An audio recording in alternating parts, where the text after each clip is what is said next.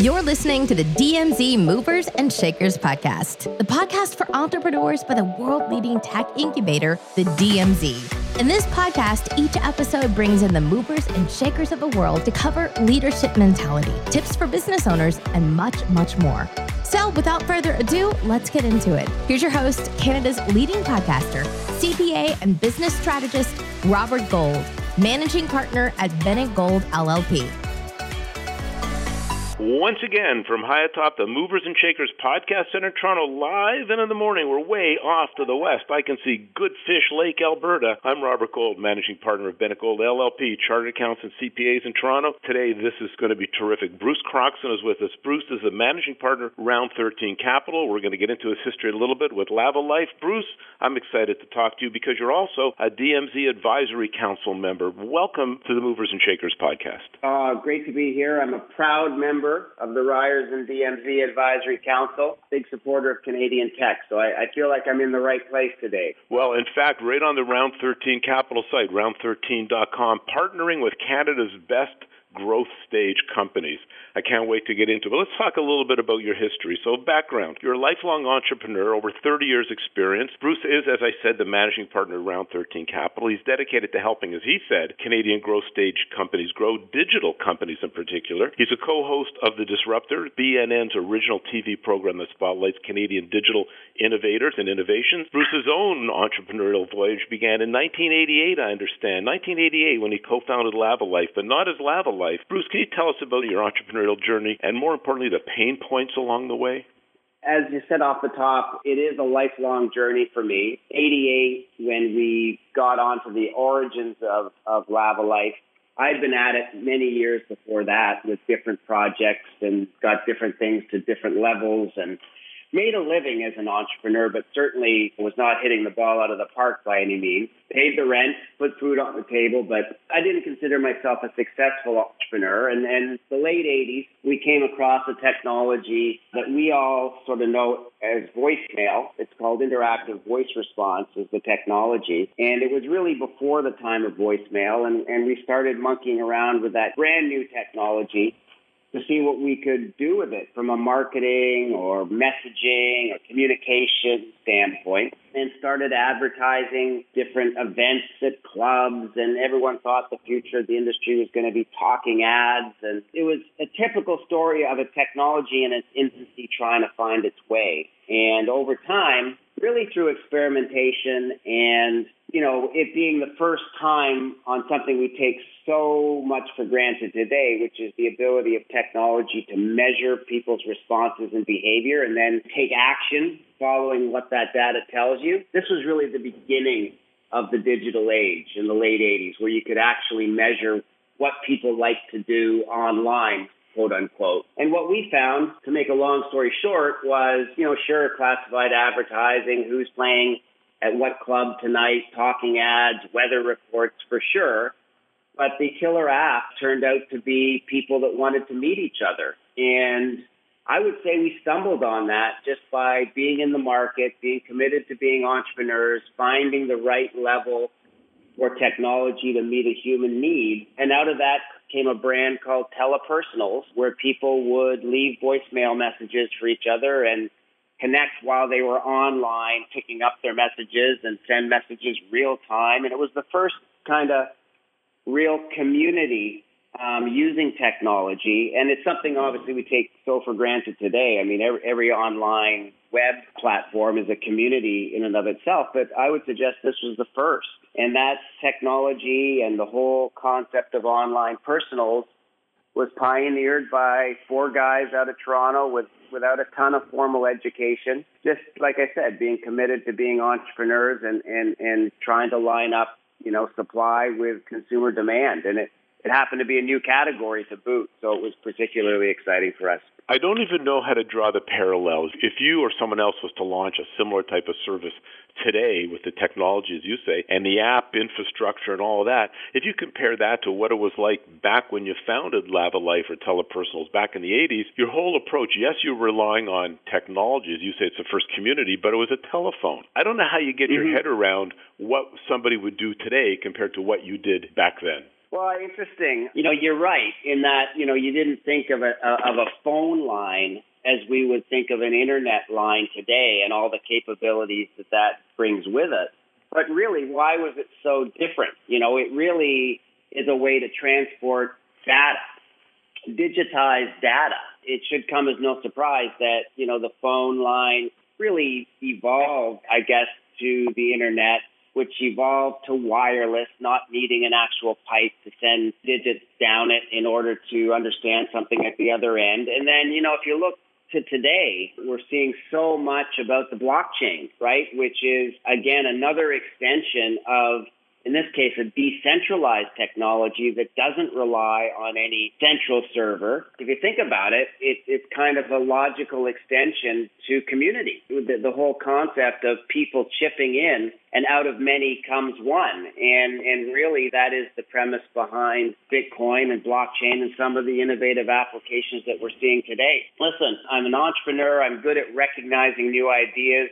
I am a far cry from a visionary. I could not tell you what the next big technology is going to be. I think one of the positive things about my career is that I've been pretty good at hopping on them early and trying to figure out whether they've got commercial potential or not. So, talking about that specifically, at Lavalife, telepersonals, all the things that go in with personal pets, furniture, apartments, but you evolved to Lavalife, a dating website, over 2 million users. Let's talk about pivoting. How and when did you know? What signs did you recognize that we can share with other entrepreneurs? How do you know when it's time to pivot? This is the great thing about starting technology based businesses then, and I would argue strongly that it's the greatest attribute of, of starting digital based businesses today. The data doesn't lie, right? So if you put an offering out on the internet to sell a pair of sneakers, and as long as you get the right exposure and get it in front of the right people, you're going to be told very quickly whether the price you're asking for those sneakers is correct, whether they prefer that pair of sneakers to another pair of sneakers, whether the avenues that you're using to target your audience are effective or not in terms of how much it has it costs you to reach them. The data is all available and the tools are now all available. All the tools that you would imagine you use as a consumer are available obviously to small, medium, and large businesses. And this generation of entrepreneurs that has grown up online, some would argue spending a disproportionate amount of their time online and following the, the zigs and the zags. I mean, the benefit of that is that you've got a, a very intelligent workforce and a host of entrepreneurs that are launching today that are able to test and measure what the data is telling them as they work to build their business. So we were no different. What, for the very first time in the late 80s, and then when we launched the website in the, in the mid 90s, we would put something out there as an idea. And using your example, were people more interested in classifieds for selling their used furniture, or were they more interested in meeting each other? And the overwhelming data based response, you know, when you hit print on the DOS based computer back in the late 80s to see what people had been doing online, the overwhelming response was, oh my God, look how many people are interested in meeting each other. And by contrast, look how few people are really interested in who's playing at the horseshoe on Saturday night, right? So it told us that this was the biggest opportunity. And, you know, I guess we shouldn't be surprised. It's that guy named Maslow who had that hierarchy of needs, you know, went food, shelter, and then you're looking for someone to lie down beside at night. So we didn't have to convince anybody that there was a real human need. But nonetheless, it was really exciting and gratifying to the response when we put different ideas out there and the real compelling ones rose to the top. So I want to talk in a second about raising capital, but you keep coming back to data and interpreting data, using data, reading data. What happened? Happens if an entrepreneur in any industry has got all this data and doesn't interpret it properly, or who should they go to to help them interpret it properly? I'm concerned that we're going to be pumping out the message get your data, read your data, pivot or change, but you have to interpret that damn stuff properly. Yeah, you do. You know, Robert, I haven't seen too many businesses that you can't look at through through this lens that I'm going to kind of describe. And that lens is, it doesn't really matter to me whether it's a direct to consumer or a business to business application. The questions are, where are you getting your customers, right? What is it costing you to get those customers? So that, that's really just math. You know, it's like how much you're spending in marketing, as the numerator and the denominator is the number of customers that you get to sign up for your service or, or buy your product. So, you know, how much are you paying to get them? What are they worth to you over time? i.e., is it a one sale and done? You measure your marketing return based on that one off sale that you get them to buy a piece of furniture, for example. Are they going to come back? Are they going to tell their friends? And then, you know, what is their propensity to hang around and continue to be a customer of you, right? So that you can extend your marketing spend over X number of months or years. You know, if you think about business, uh, you take everything from a coffee shop physical location to the largest Amazon retailer. I can't think of too many examples where you can't overlay that way of looking at a business, right? So when you want to link that to funding and putting a compelling opportunity in front of an investor, it's if you understand those pillars and you can come to an investor and say, listen, I'm attracting my customers for X amount less than what they're worth to me over a reasonable period of time. And by the way, I'm getting my marketing dollars back in nine months or six months or three months or in some cases 12 months. And if I only had you know, a couple more million dollars to put into sales and marketing, here's why I believe I could continue with these same economics and accelerate the growth of my business. So that's a blueprint or, you know, a basic way to start interpreting data. And it's pretty easy to pick apart the math if you've got the denominator wrong because you haven't included all your spending on marketing. That will be pointed out, or you've got to learn what the correct input is there but other than that, that's pretty basic math. And I think where a lot of companies go wrong is, you know, they've got too much faith that although they're not making the money from the customer today, there's some belief that eventually the money will come with no sort of proof as to why that might be the case, or they have to spend too much money to get a customer and the payback is too long. Those are the metrics that separate good businesses from great businesses and I guess uh, good businesses as well from businesses that are kind of destined to fail. I think that you laid it out really well, and if our if our listeners can make a spreadsheet of your various pipelines there and, and those pillars, I think it's it's a fantastic way to analyze and look at data. Let's talk about raising capital always a problem for our entrepreneurs, always a problem. But mm-hmm. your portfolios includes Balzac's Coffee, Sprig Software, Carbon Fiber, a lot more. Your investments tend to be, as I understand it, digital media, marketing, and corporate and social responsibility. On Dragon's Den and as a managing partner at Round 13 Capital, you have seen millions, hundreds, thousands, I don't even know anymore, pitches. I've seen a zillion pitches. You've probably seen 10 times that. And you've also seen guys mm-hmm. successfully secure funding and not secure funding. So let's talk about this because it's such a headache across the country. When it comes to capital raising, what do founders tend generally to overlook the most? And where do they waste the most time when they're trying to raise capital? Oh, yeah. Good question. I mean, I'll point back to the pillars that I outlined in our previous paragraph there on measuring the data and making the numbers add up as the thing that needs to be a bit more time spent on it in general when people come in and pitch. And again, you have to look at ideas at different stages too, right? I mean, if somebody's coming in with a clean, fresh idea that has no proof points, like genuinely a seed stage idea. It's, it's obviously a very different presentation than if you've been grinding away for a year. You have some of the data that I've alluded to, uh, and you can put together a compelling case as to why, you know, if you only had a bit more capital, it could fit nicely into a growth formula that you've already effectively proven. So those are two very, very different pitches. You know, I will take the opportunity to say you're right. Like I have seen a ton of pitches being an entrepreneur, I'm I'm an optimist by nature. So, you know, 90% of the pitches that I see, I can get excited about. I mean, I'm an idea guy. I could see how that pitch could be made to work or that idea could be made to work. And I tend to get overly optimistic that whoever's, you know, presenting and pitching can can actually make it work. Well, the reality is, the hard reality is that, you know, most startups and early stage businesses don't work, right? So really it's about at the end of the day one of the most important things is the actual team and, and entrepreneurs themselves because I can almost guarantee, especially as you move earlier in the cycle, and the examples you gave all came to me as early ideas, and they were all personal investments, so very, very different than what we do at Round 13. And if you want to see the the kind of businesses we back, just you know, encourage your listeners to, to visit Round 13 Capital. We've got 27 portfolio companies, and they're mostly tech software companies that are well on their way growth wise. So they're, they're firmly established. But you know, in terms of the early ideas, I don't see too many that I can't get excited about, but it really comes down to, you know, the team and how effective the team is. And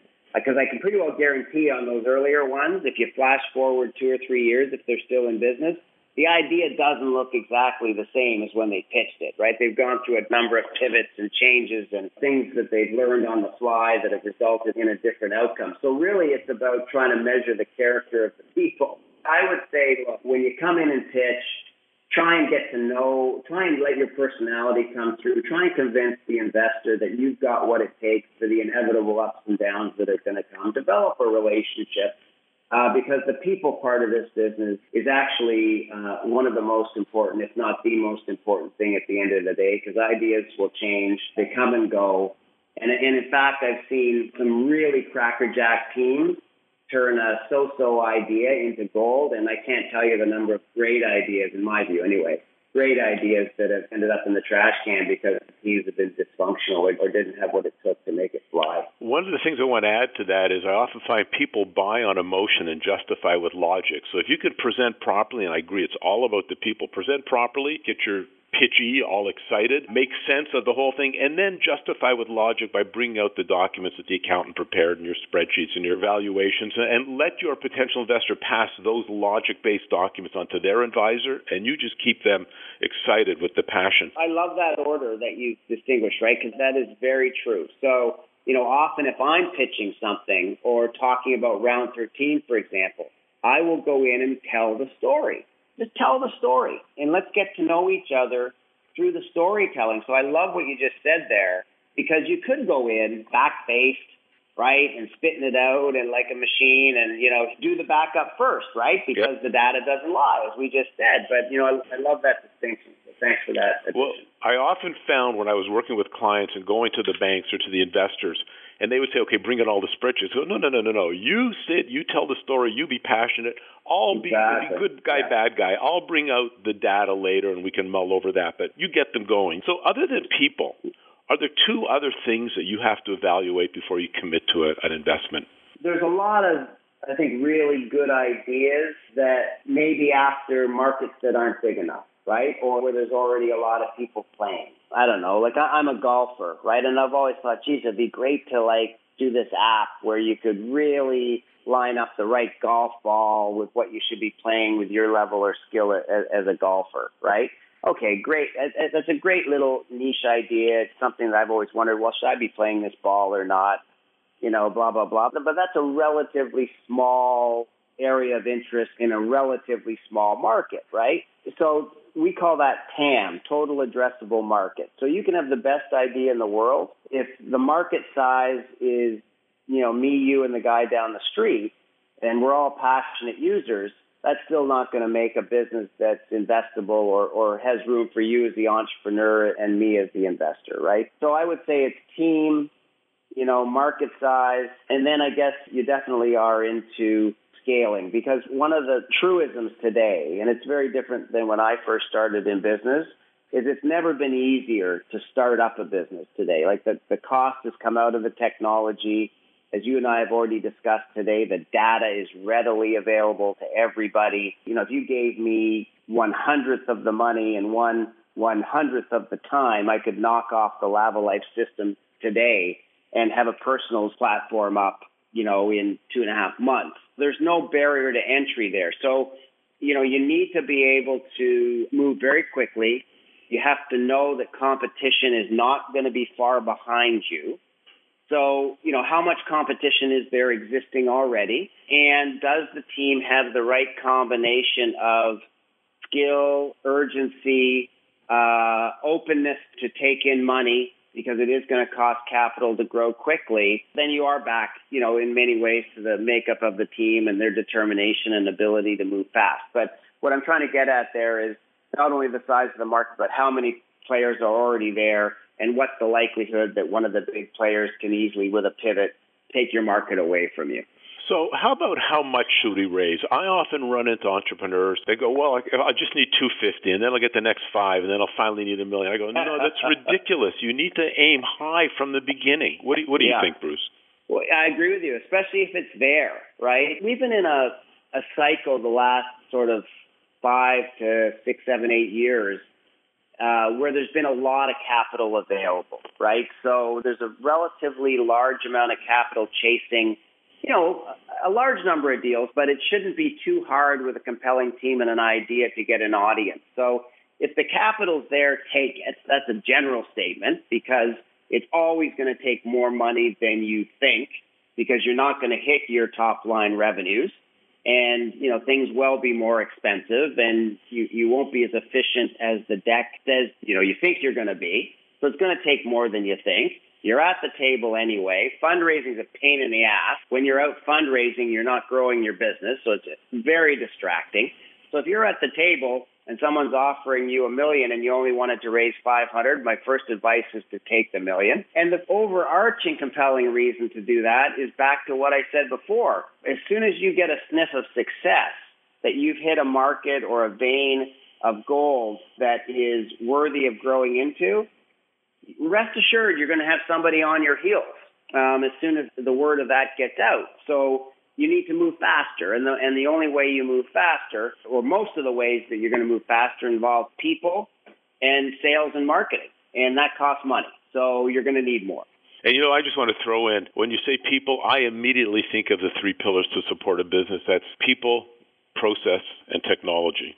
You need all three to make any any, any business work. Bruce, there's a handful 100%. there's a handful of name brand entrepreneurs in Canada and you're one of them. There must be something that I haven't asked you, you've never been asked in the zillion interviews you've done that you really would like to share. What what would that one point be that nobody's asked you? that nobody's ever asked me. Oh my goodness, that's a great question. Why do you do what you do? Right? People, I think, on the uh, from the outside looking in, you can be tempted to glamorize entrepreneurs. You're reading the headlines, and if you've had any success, people are sort of talking about it or they've written about it. I ended up on the Dragon's Den show for a while, which is by its definition designed to make you look more successful than you really are and smarter than you really are. So we live in a social media world where everything looks fantastic from the outside in. Those of us that are true entrepreneurs and have spent their career doing what we do know that's a load of crap, right? It's a life that's made up of a number of highs, but also a number of lows. The tough times are a grind, particularly early in your career when you're starting to get something up and going. Never make the mistake of lining up the amount of hours you put into something with what your bank account looks like because that's never going to make any sense. You know, if you try and put normal metrics on getting paid for the time you put into something. So it really is a labor of love. I mean, I don't get asked a ton about, you know, what is it, what is it that drives you, right? What is it that made you push through all that stuff? Was it worth it? Everyone just assumes that, well, it must be great. Well, I can tell you, and the stats will back me up. I mean, people struggle, right? And it can, it can be an awful lonely choice. So, you know, part of my message to aspiring entrepreneurs, well, let's break it down into two parts. One is when it gets really tough, hang in there because if you're doing the right thing and you've got the right people around you, you will prevail. The math might not make sense on paper, but you will prevail. You'll you'll get there. But the other message is you have to be really committed because it really isn't for everybody. And if you're lying awake at night or, you know, you're not happy or you're not, you know, you're kicking the dog when you walk in or you're not a good husband or, or wife or parent to your kids because of the stress that being an entrepreneur causes you, it might not be for you, right? So it's glamorous from the outside. The inside is a lot different. Pick something you love because when you're working on your business on a Sunday, it might not seem so much like work. And make no mistake, you are going to have to be working on it on a Sunday because your competitors are. And it's just the nature of the game. You're trying to do more with less, and it's helpful if you if you really are truly into it, and it's something that you really have figured out is going to bring you satisfaction. You have to bring your passion. Bruce, we get questions from across the country. When we announce that you are a guest, we ask for rapid fire questions. So if you're ready, quick questions, one word or two word answers sure. off the top of your head. Here we go. Believe it or not, they actually come in from across the country. Favorite vacation spot? Jamaica. Any startups on your radar that our listeners should keep an eye out on or for? Yeah, anything to do with the blockchain. If you don't understand it or you're not uh, embracing it or learning about it, get at it because it's the next wave. I have to tell you, I have seen examples where blockchain in the energy sector, energy supply and delivery sector, cuts down internal processes and calculations from days and hours to minutes. It's quite unbelievable. So yep. I, I am with you good, there. Good example. Favorite part about being an entrepreneur? Favorite part of being an entrepreneur for me as an investor now is the satisfaction of watching small companies become medium sized companies. Best piece of advice you've ever been given? Hire and partner for values, train for skill. Worst advice you've ever been given? Prioritize technical skill over core value fit. Favorite Canadian startup success story other than one of your own? I'm a good friend of uh, Jim Treliving, so I love the Boston Pizza story. I'm also a huge fan of the Shopify guys and what they were able to create out of selling some very basic things. So there's two examples in two very different spaces. And we had one of the Shopify guys on as a movers and shakers guest. They have a great story. Great. What he missed the most was being a DJ at the company parties during the COVID times. That's great. What are you watching on Netflix these days? I'm watching uh, Yellowstone. I don't think it's Netflix. What is it on? It's on Prime. I, it's it's I amazing. lost it to Prime. It's fantastic, Amazon isn't Prime. it? Yeah. It is great. I'm, I'm, well, and I, I'm a big fan of westerns, right? So they're hard. The, the modern westerns are hard to find. They're not cranking them out like they used to. So I enjoy that. If you could, if you can find it still on Netflix, Hell on Wheels. It's a western. It's a story about the town. The Watched ta- it. Did you Saw watch it? Saw it. Building it, the railroad. That was great. It's yeah. fabulous. It's yeah. seven seasons right from beginning to end. Okay, last question. What industry will be gone in five years? Oh my goodness. What industry will be gone in five years? Listen, give me 10 and I will say the brick and mortar car dealership, I think, is on its way out. Well, you know, with Carvana and these other companies that deliver the cars to you, and I can see that. But you know, you could take a look at any of those, whether it's car dealerships or real estate brokerages, and sure, and any of these service delivery kind of things that can just come to you and be replaced with online technology could be gone. Depending on the category, you know, as you as you go up in value, this has got longer life to it because the, the buying decisions are more important. But if you think about the pressure that brokers and agents in general are under as it becomes easier and easier to make your own decisions because of the tools available around wealth management, around buying real estate, around buying an automobile, et cetera, et cetera, et cetera, about buying online without a salesperson. Brokers, agents, you can be helpful, but you're going to get squeezed, right? And I think that squeeze has already begun. And you see this with all these uh, special deal real estate shops opening up, no commission, 1% commission, whatever it might be. Yes, the world sure. is changing. Bruce Croxon, managing partner, Round 13 Capital, round13.com. Bruce, thank you for being a guest on the Movers and Shakers podcast. You're most welcome, Robert. Have a great rest of the day. It was a terrific, terrific episode. Once again, I want to say thank you for listening. I'm Robert Gold, managing partner of Bennett Gold LLP, chartered accountants and CPAs in Toronto. If you want to know what a great, innovative CPA firm can do for your business, check us out at bennettgold.ca. See you next time in the morning, everyone, and good night, Good Fish Lake, Alberta. And that's a wrap for this episode of the DMZ Movers and Shakers podcast. Make sure you subscribe and follow our podcast so you never miss an episode. You can also visit us at dmz.ryerson.ca for more tips and tools designed to support your business. Until next time.